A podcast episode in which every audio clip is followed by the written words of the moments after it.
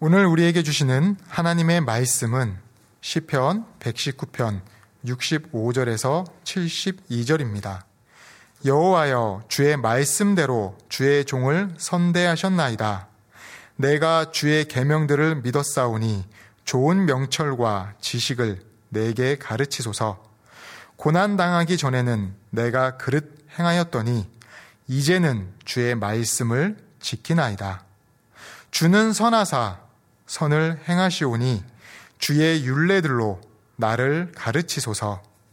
교만한 자들이 거짓을 지어 나를 치려 하였사오나 나는 전심으로 주의 법도들을 지키리이다.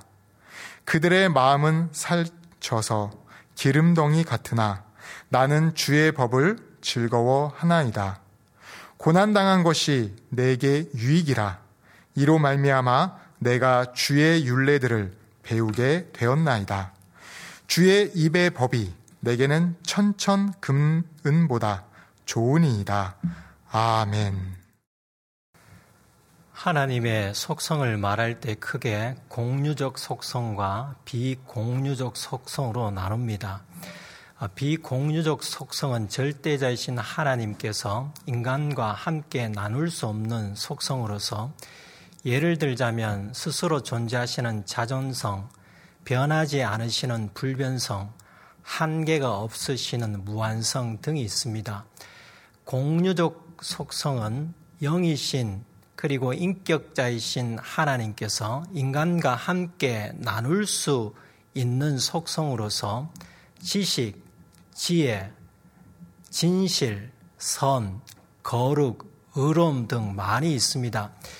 미국의 루이스 벌코프라는 유명한 개혁신학자는 하나님의 속성 중 비공유적 속성인 선은 다른 속성인 인자와 자비와 사랑과 은혜와 오래 참으심과 겹친다고 말했습니다.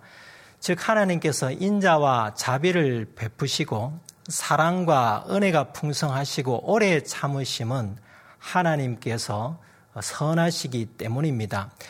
선하신 하나님을 달리 표현할 때 좋으신 하나님이라고도 말합니다. 좋은, 선한 또는 선하다에 해당하는 히브리어는 토브입니다. 성경에 나오는 첫 번째 토브는 창세기 1장에 있습니다. 하나님께서 말씀으로 빛을 창조하시고 그 빛을 보시고 하신 말씀이 보시기에 좋았더라입니다. 좋았더라가 바로 토브입니다. 토브에 하나님께서 창조하신 모든 것은 당연히 좋을 수밖에 없습니다. 선합니다. 하나님의 창조 세계는 근본적으로 하나님의 속성과 하나님의 영광을 드러내신 것이지만 선하게 지음을 받은 인간을 위한 것입니다. 그러므로 하나님께서는 창조 세계를 통치하시면서 피조물인 우리에게 끊임없이 선을 베푸시고 계십니다. 68절 상반절이 선하신 토브의 하나님을 증거하고 있습니다. 주는 선하사 선을 행하시오니 토브는 보기에 좋은 것만을 뜻하지 않습니다. 생명을 살리는 구원과도 관련이 있습니다. 다윗이 사무엘로부터 기름 부음을 받은 후 왕이 되기 전까지 사울 왕을 피해 도망 다녀야만 했습니다. 어느 날 사울이 다윗을 추격하러 엔게디 광야를 간 적이 있습니다. 사울이 광야에 있는 어느 굴에 들어가 용변을 보았을 때 공교롭게도 다윗이 그 굴 안에 피신하여 있었습니다. 다윗이 그 굴 안에서 자신을 죽이려고 쫓아온 사울을 죽이자는 측근의 말을 듣고도 하나님의 기름 부음 받은 자를 죽일 수 없다며 사울 왕의 겉옷자락만 칼로 베었습니다. 그리고 다윗은 사울과 어느 정도 거리가 떨어졌을 때 이 사실을 사울 왕에게 알렸습니다. 그러자 사울이 했던 말이 사무엘상 24장 17절에 나옵니다. 다윗이 이르시되 나는 너를 학대하되 너는 나를 선대하니 너는 나보다 의롭도다.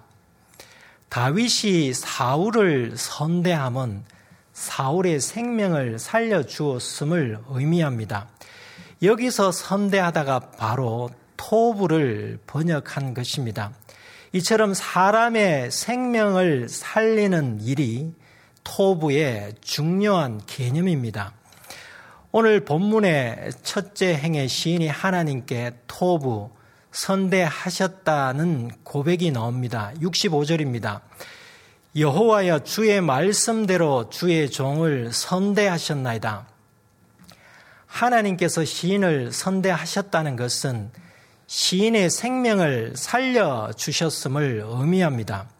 시인은 시편 119편의 셋째 연과 넷째 연에서 살게 하소서라고 하나님께 기도하였습니다.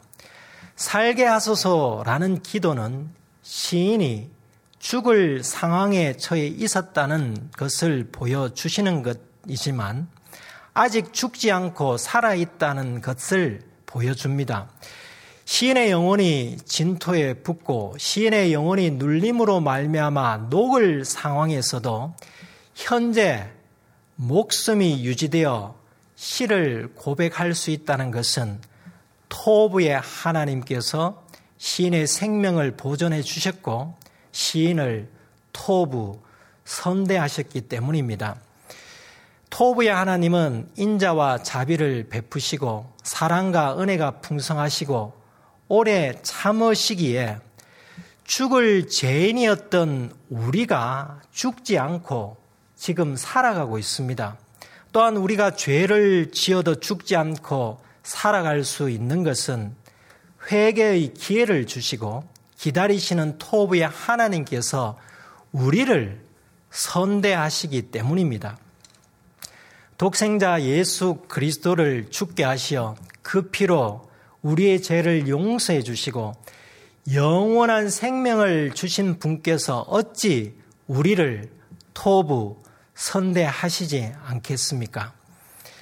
그런데 토부의 하나님께서 우리를 단지 죽지 않게 살려주신 것만으로 끝내지 않습니다. 선대하시는 하나님께서 택한 자녀에게 더 좋은 선을 베푸십니다. 그것은 부귀영화가 아닙니다. 하나님께서 시인이나 우리를 선대하신다는 것은 토부의 말씀을 주신다는 의미이기도 합니다. 그렇다면 하나님께서 토부의 말씀을 어떻게 주시겠습니까? 먼저 우리가 한번 생각해 보십시다.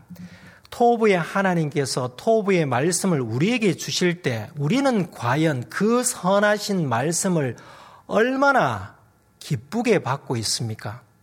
하나님의 말씀을 읽고 들으며 묵상할 때 그 말씀의 선하심을 얼마나 절감하십니까? 시인은 토부의 말씀이 너무 좋아 72절에서 이렇게 고백하고 있습니다. 주의 입의 법이 내게는 천천 금은보다 좋으니이다. 좋으니이다가 토부입니다. 시인이 재물을 많이 소유했거나 재물에 탐욕이 있어서 비교법으로 말하지 않았습니다. 시인은 36절과 56절에서 각각 내 마음을 주의 증거들에게 향하게 하시고 탐욕으로 향하지 말게 하소서. 내 소유는 이것이니 곧 주의 법도들을 지킨 것이니다 라고 고백한 사람입니다. 72절의 고백은 천만금을 주더라도 그 돈이 하나님 말씀보다 더 좋을 순 없다는 고백입니다. 우리의 마음에 토부의 말씀이 충만하면 선한 사람, 토부의 사람이 됩니다. 토부의 사람이 되면 천만금을 좋아할 리가 없으며 천만금보다 더 귀한 생명을 살리는 사람이 됩니다. 누가복음 10장에 소위 선한 사마리아인의 비유가 나옵니다. 예루살렘에서 여리고로 내려가던 어떤 사람이 강도를 만나 가진 것을 빼앗기고 옷도 빼앗기고 벗겨져 맞아 거의 죽게 되었습니다. 누군가의 도움이 없으면 생명이 끊어질 위기에 놓였습니다. 여러 사람이 길을 가다가 강도 맞아 쓰러진 사람을 보았습니다. 그 중에 사마리아인이 강도 만난 사람을 보고 불쌍히 여겨 치료를 해주고 짐승에 태워 여인숙에 데리고 가 돌보아 주었습니다. 그리고 사마리아인은 자신의 갈 길을 가면서 여인숙 주인에게 자신이 돌아올 때까지 강도 만난 자를 돌보아 줄 것을 부탁하며 돈을 주었습니다. 만약에 치료비와 숙박비가 더 들면 자신이 돌아올 때 그 비용을 지불하겠다고 말을 했습니다. 성경은 사마리아인이 한 행동을 자비를 베푼 일이라고 가르쳐 주고 있습니다. 자비를 베푼 일이 바로 선한 일입니다. 사마리아인이 천만금을 좋아하는 사람이었다면 그렇게 선한 행동을 하지 못했을 것입니다. 우리가 시인처럼 하나님의 말씀이 천천금은보다 좋으니이다 라고 고백할 수 있겠습니까? 시인의 말을 따라할 수는 있을 것입니다. 또는 그렇게 되기를 소망할 수도 있을 것입니다. 하지만 실제 그렇게 되기란 말처럼 쉽지 않습니다. 시인은 어떻게 이런 고백을 할 수 있었겠습니까? 시인이 이런 고백을 하기까지 토부의 하나님께서 시인을 인도하셨고 시인은 하나님의 인도하심 따라 갔습니다. 하나님께서 시인을 어떻게 인도하셨느냐면 바로 토부의 말씀을 가르쳐 주셨습니다. 68절 전체를 읽어보겠습니다. 주는 선하사 선을 행하시오니 주의 율례들로 나를 가르치소서. 선하신 하나님께서 선을 행하시는데 그 선을 행하신다는 것은 65절에서 언급하였듯이 크게 보면 생명을 살리는 일입니다. 그 과정에서 하시는 일이 무엇이냐면 하나님께서 택하신 자녀에게 토부의 말씀을 가르치시는 일입니다. 우리가 토부의 말씀을 제대로 배우면 천만금의 마음이 빼앗기지 않을 것이며 천만금을 주어도 살 수 없는 귀한 것, 명철과 지식을 얻을 수 있습니다. 66절입니다. 내가 주의 계명들을 믿어 사오니 좋은 명철과 지식을 내게 가르치소서. 이 구절에서 좋은이 토부입니다. 명철은 분별력을 뜻합니다. 선한 분별력과 지식은 어디에서 오겠습니까? 이 세상에 선한 분별력과 지식이 있다면 얼마나 있겠습니까? 요즘 세상에서 분별력과 지식을 얻고자 함은 천만금을 목적 삼기 위함이 주를 이루고 있지 않습니까? 사람이 분별력을 키우고 지식을 쌓는 목적이 천만금을 벌기 위함이라면 그것은 결코 선한 것이 아닙니다. 하지만 우리가 토부의 말씀을 배움으로 얻는 분별력과 지식은 세상의 것들과는 차원이 다릅니다. 세상의 학문과 지식을 아무리 많이 쌓아 분별력을 기르더라도 창조주 하나님과 구세주 예수님을 모른다면 그 분별력과 지식이 무슨 소용이 있겠습니까? 세상에서 얻은 분별력과 지식으로 인생의 부귀를 누릴지 몰라도 그것은 한순간입니다. 우리가 토부의 말씀을 배움으로 얻는 분별력과 지식은 선한 길, 생명의 길을 걸어가도록 인도해 줍니다. 그렇다면 하나님께서 우리로 하여금 토부의 말씀을 어떻게 배우도록 하겠습니까? 성경 66권을 통해 토부의 말씀을 배울 수 있습니다. 그런데 문제는 우리가 제대로 배우지 못한다는 데 있습니다. 성경을 스스로 읽고 통달하여 선한 사람이 되기란 매우 어렵습니다. 그러면 매일 설교를 듣고 성경 공부를 꾸준히 참여하면 토부의 말씀을 제대로 배울 수 있겠습니까? 물론 배울 수 있지만 문제는 말씀의 본뜻을 제대로 깨닫지 못하는 데 있습니다. 그래서 하나님께서 우리에게 토부의 말씀을 가르치시려고 특수학교로 부르십니다. 그 학교가 바로 고난의 학교입니다. 우리가 고난의 학교에서 토부의 말씀을 배울 때 말씀의 본뜻을 제대로 깨닫습니다. 67절입니다. 고난당하기 전에는 내가 그릇 행하였더니 이제는 주의 말씀을 지키나이다. 시인이 고난당하기 전에 폐인으로 살지 않았습니다. 하나님을 모르는 사람이 아니었습니다. 어릴 때부터 율법을 듣고 배우며 자랐을 겁니다. 하지만 그것으로는 토부의 말씀을 절감하지 못했습니다. 토부의 말씀을 온전히 지키며 살아가지 못했습니다. 하나님의 백성이었지만 그릇 행하였습니다. 우리 역시 하나님께서 주시는 고난을 당할 때 비로소 토부의 말씀이 눈에 들어오고 마음에 와닿습니다. 그리고 말씀을 지키게 됩니다. 그리고 선한 사람이 됩니다.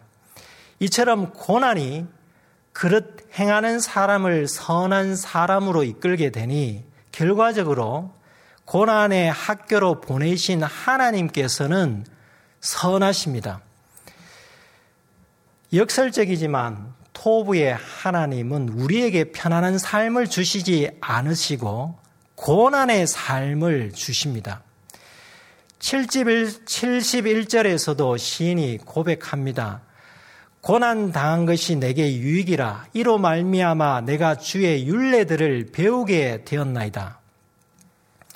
고난당한 것이 내게 유익이란 고백이 얼마나 놀랍습니까? 우리는 고난당할 때 그것이 내게 유익하다고 생각하신 적이 과연 얼마나 있습니까? 사람의 본성은 편한 것을 원합니다. 원하지 않는 것을 할 때 좋아하는 사람은 없습니다. 고난은 사람마다 다양한 형태로 찾아옵니다. 그 고난이 나에게는 암과 같은 무거운 질병일 수 있고 학업과 직업과 사업의 위기일 수 있고 가정의 위기일 수 있고 인간관계의 갈등일 수 있습니다. 강도 만난 사람처럼 예기치 못한 범죄의 피해자일 수 있고 어떤 사건과 사고의 당사자가 될 수 있습니다. 그런데 이런 고난당함이 유익인 점은 시인의 고백처럼 그 고난 때문에 하나님의 말씀을 제대로 배울 수 있게 되었다는 점입니다. 시인이 하나님의 말씀을 배우게 되었다는 것은 말씀을 주신 토부의 하나님을 더 깊이 알게 되었다는 뜻입니다. 고난이 토부의 하나님에 대한 눈을 뜨게 합니다. 고난이 현실 너머에 계시는 하나님의 섭리를 보게 합니다. 1517년 10월 31일 루터가 비텐베르크 대학 부석 성당 정문에 95개조의 반박문을 게재한 것이 종교개혁의 발단이 되었습니다. 이 일로 루터는 많은 어려움을 겪게 되었습니다.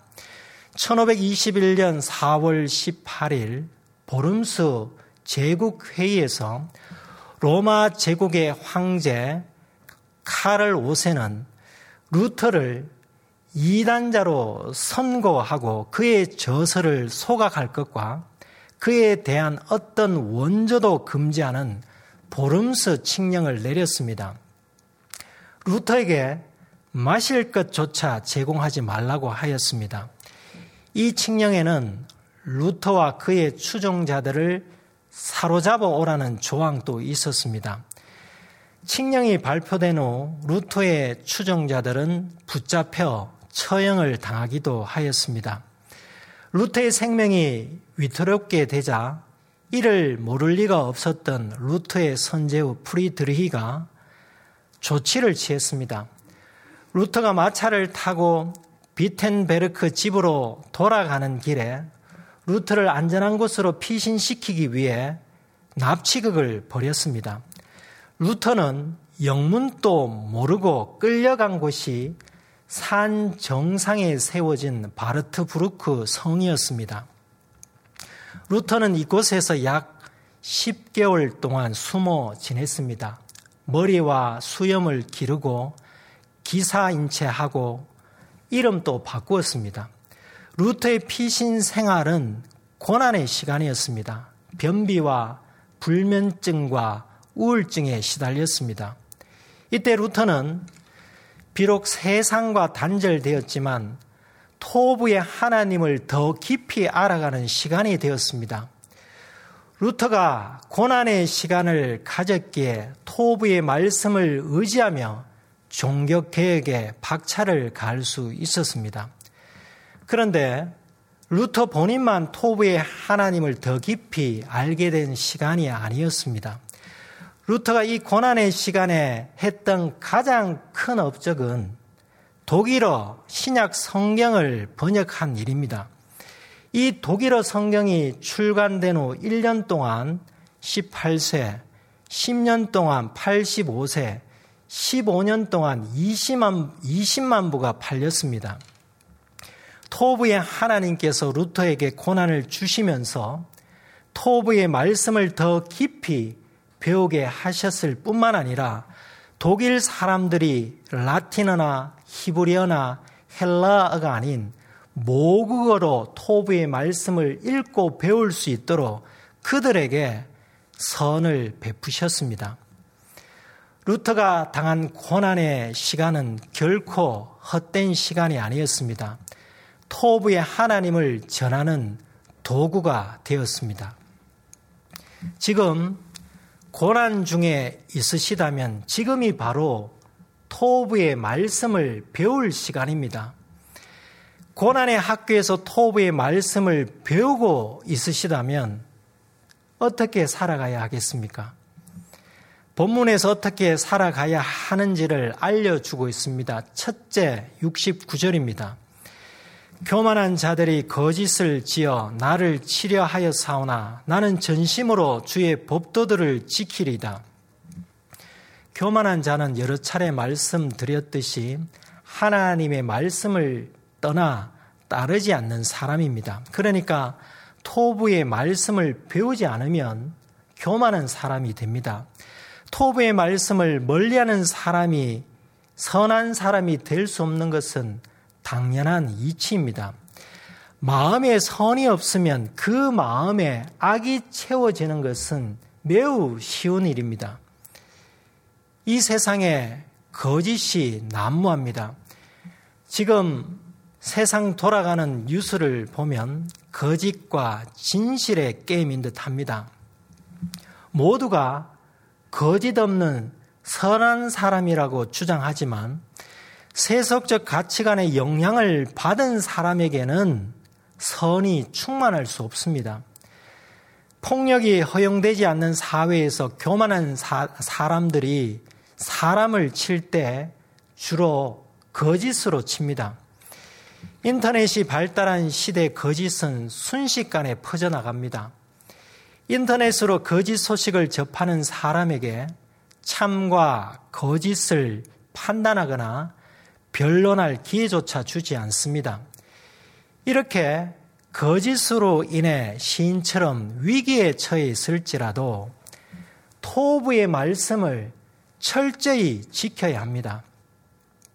시인이 68절에서 주의 율례들로 나를 가르치소서라고 기도한 것은 토부의 말씀을 배워 교만한 자들의 거짓의 칼날에도 토브의 말씀을 지키기 위함이었습니다. 우리가 거짓의 칼날에 위협을 받더라도 근심하지 말고 오직 토브의 말씀을 배우며 토브의 말씀을 지키는데 힘쓰십시다. 70절은 토브의 말씀을 배우는 사람이 어떻게 살아가야 할지를 알려주는 둘째입니다. 그들의 마음은 살쪄서 기름덩이 같으나 나는 주의 법을 즐거워하나이다. 교만한 자들의 마음이 살쪘다는 것은 마음이 둔하다는 의미입니다. 고깃기름이 굳은 것처럼 마음이 둔하다는 뜻입니다. 그 둔한 마음은 불의에 기름진 고기를 많이 섭취한 결과입니다. 이와는 달리 토브의 말씀을 많이 섭취한 사람은 마음이 선하고 부드러워서 토브의 말씀을 즐거워합니다. 만나는 음식을 먹으면 그 음식이 자주 생각이 납니다. 그래서 가능하다면 또 그 음식을 먹으려고 합니다. 토브의 말씀에 맛을 들여보십시오. 그러면 토브의 말씀이 차려진 식탁이 기다려질 것입니다. 토브의 말씀을 맛들인 사람은 불의에 기름진 고기를 부러워하지 않고 토브의 말씀을 즐거워하며 살아가는 사람입니다. 요즘 많이 사용하는 말 중에 유튜브라는 말이 있습니다. 유튜브는 모 회사에서 운영하는 동영상 공유 서비스로서 당신을 뜻하는 영어 2인칭 U와 텔레비전 브라운관을 뜻하는 튜브의 합성어입니다. 휴대전화기로도 유튜브를 시청할 수 있습니다. 많은 사람이 유튜브를 통하여 자신이 제작한 동영상을 올리며 인기 있는 유튜버가 되려고 합니다. 유튜브가 자신을 알리는 매개체가 되고 자신이 제작한 동영상을 전하는 채널이 되고 있습니다. 그렇다면 하나님의 자녀인 우리는 무엇을 통해 무엇을 알리는 사람이 되어야 하겠습니까? 좋다, 선하다를 뜻하는 히브리어 토브의 명사형은 투브입니다. 우리는 하나님의 선하심을 전하는 유튜버가 되었으면 합니다. 토브의 하나님께서 우리에게 너, 유라고 말씀하시면서 선, 투브를 행하라고 원하십니다. 그리고 하나님께서 우리를 통하여 하나님의 선, 투브를 세상에 널리 전하기를 원하십니다. 이를 위해 우리는 하나님으로부터 유튜버로 불리도록 우리가 먼저 토브의 말씀을 배워야 합니다. 토브의 말씀을 제대로 배우려면 하나님께서 우리에게 고난을 주실 때 그 고난을 회피하지 말고 순응해야 합니다. 고난의 학교에서 중퇴하지 말아야 합니다.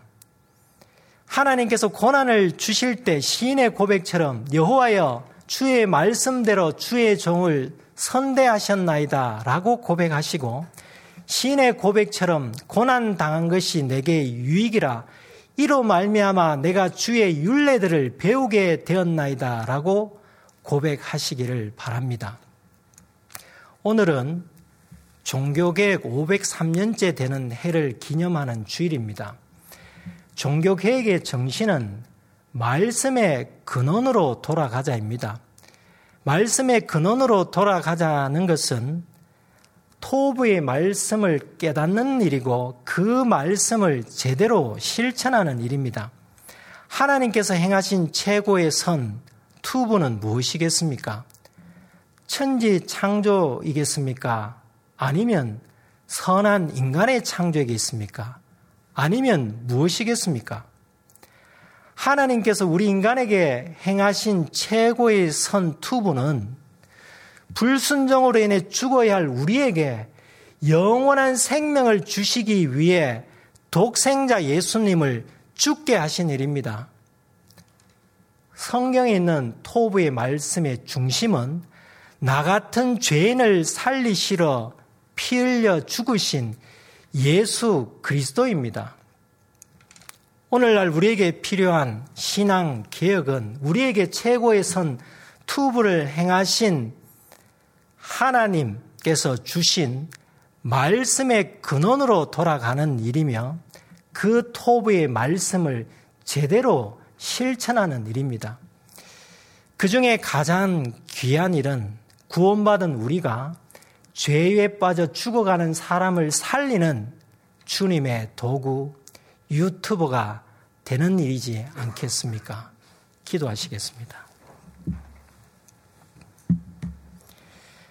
하나님 아버지, 마땅히 죽어야 할 저희를 살리시기 위하여 독생자 예수 그리스도를 십자가에 피 흘려 죽게 하시고 영원한 생명을 주셔서 감사드립니다. 주님의 죽으심과 저희의 구원이 아버지께서 베푸신 최고의 선이심을 잊지 않으며 토부의 하나님을 더 깊이 알아가게 하시옵소서. 저희는 잘 되고 잘 벌고 잘 먹고 잘 살 때 하나님께서 선을 베푸시는 줄 착각하며 살았습니다. 실직하고 실패하고 돈 잃고 집 잃고 사람 잃고 건강 잃고 소유한 것을 잃었을 때는 하나님께서 선을 베푸시지 않는 줄 알았습니다. 그러나 이 모든 고난이 하나님께서 베푸시는 선이심을 잊지 않게 하시옵소서. 고난의 학교에서 토부의 말씀을 배우게 된 것이 얼마나 큰 유익인지를 깨닫게 하시옵소서. 고난을 통해 토부의 말씀을 배워 하나님의 공유적 속성인 선을 본받아 선한 사람이 되게 하시옵소서. 교만한 자들의 거짓의 칼날에도 두려워하지 않으며 토부의 말씀을 지키게 하시옵고 불의에 기름진 고기를 부러워하지 않고 토부의 말씀을 즐거워하며 살아가게 하시옵소서. 토부의 말씀을 실천하는 신앙 개혁을 이루고 나아가 죄에 빠져 죽어가는 사람을 살리는 주님의 도구 유튜버가 되게 하시옵소서. 예수님의 이름으로 기도드립니다. 아멘.